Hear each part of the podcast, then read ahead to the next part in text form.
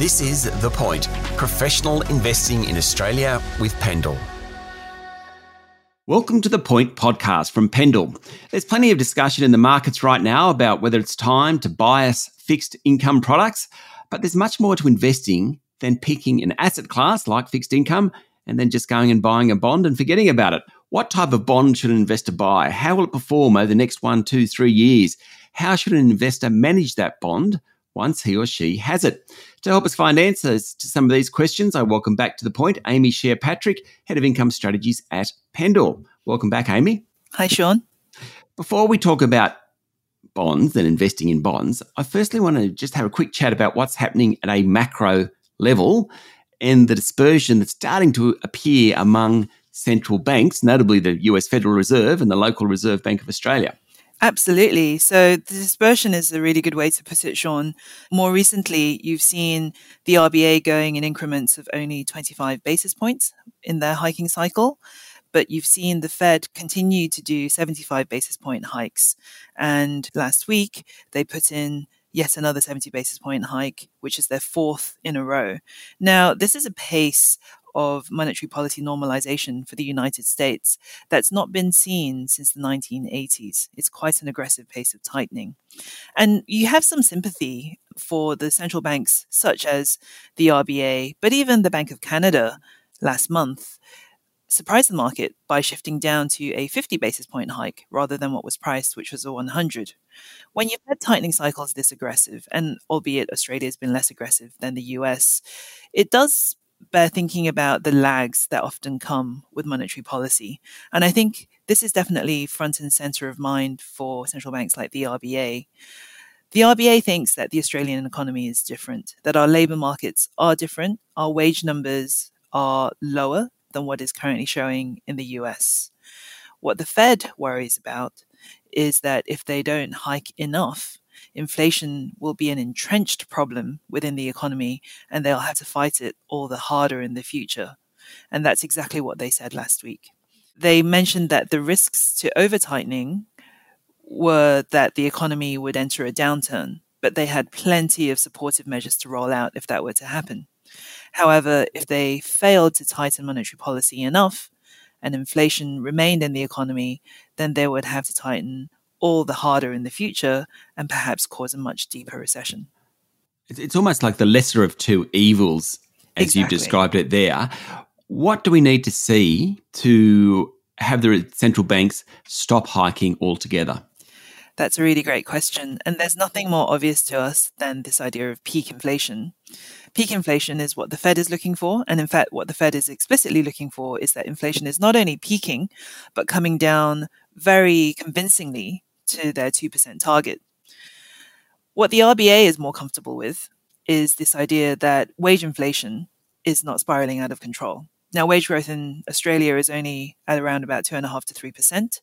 The RBA is comfortable for it to go up to three and a half, maybe even temporarily to four. Wage growth in the US, however, is hovering at about five and a half to six percent, which is clearly not consistent with the two percent inflation rate. So peak inflation is what the central banks have told you that they're looking for. So peak inflation is what we would be looking for to get comfortable that bond yields have hit a cycle peak. Okay, so let's bring that into buying assets, buying bonds. I mean, bonds are obviously yielding a lot more than they were six months ago, but investing's very much about what's going to happen, not about what has happened. What do you think will happen in the next 12 months or so in the bond market? What do you expect to see? So, given that the whole market and central banks are hanging their hat on when inflation will peak, we think that inflation will be stickier to come down than it was to go up it's just the, the natural way that inflation works. And it probably is most apparent in wages. For example, it's easy to give your workforce a higher salary. Everybody likes that. But it's very difficult to ask your workforce to go back in terms of their paychecks. So inflation will be stickier to come down. This will probably mean that central banks will keep on their hiking paths. Even if they slow down, they will still be hiking for longer in 2023 than the market currently expects.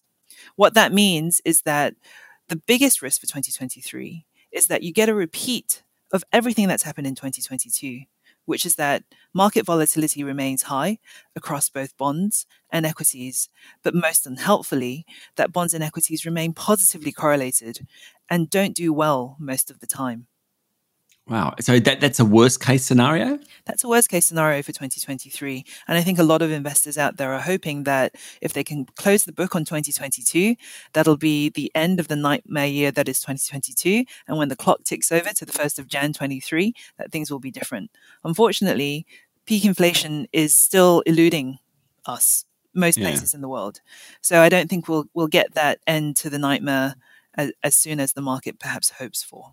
Okay. So, in that scenario, what do you need from your fixed income portfolio if you're an investor?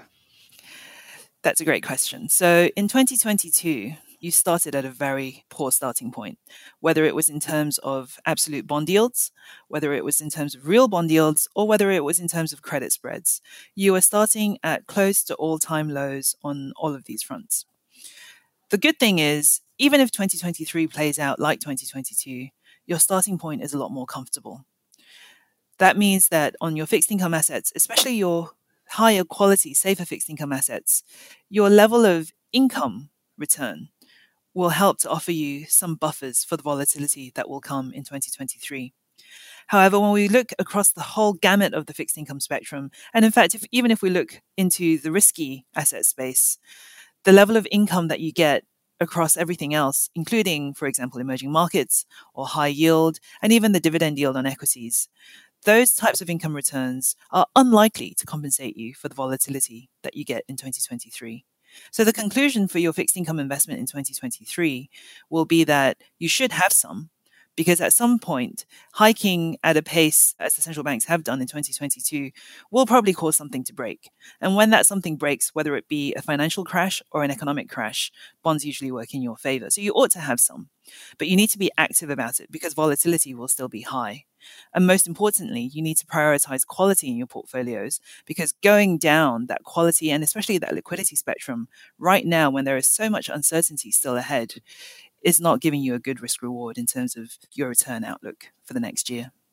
Liquid, high quality, active, and presumably backed by an active investment process. Absolutely. Active and proven track record, I would say. Amy, thank you for talking to the point. Thank you, Sean. That was Amy Xie Patrick, Head of Income Strategies at Pendal. You've been listening to the Point podcast from Pendal. I'm Sean Aylmer.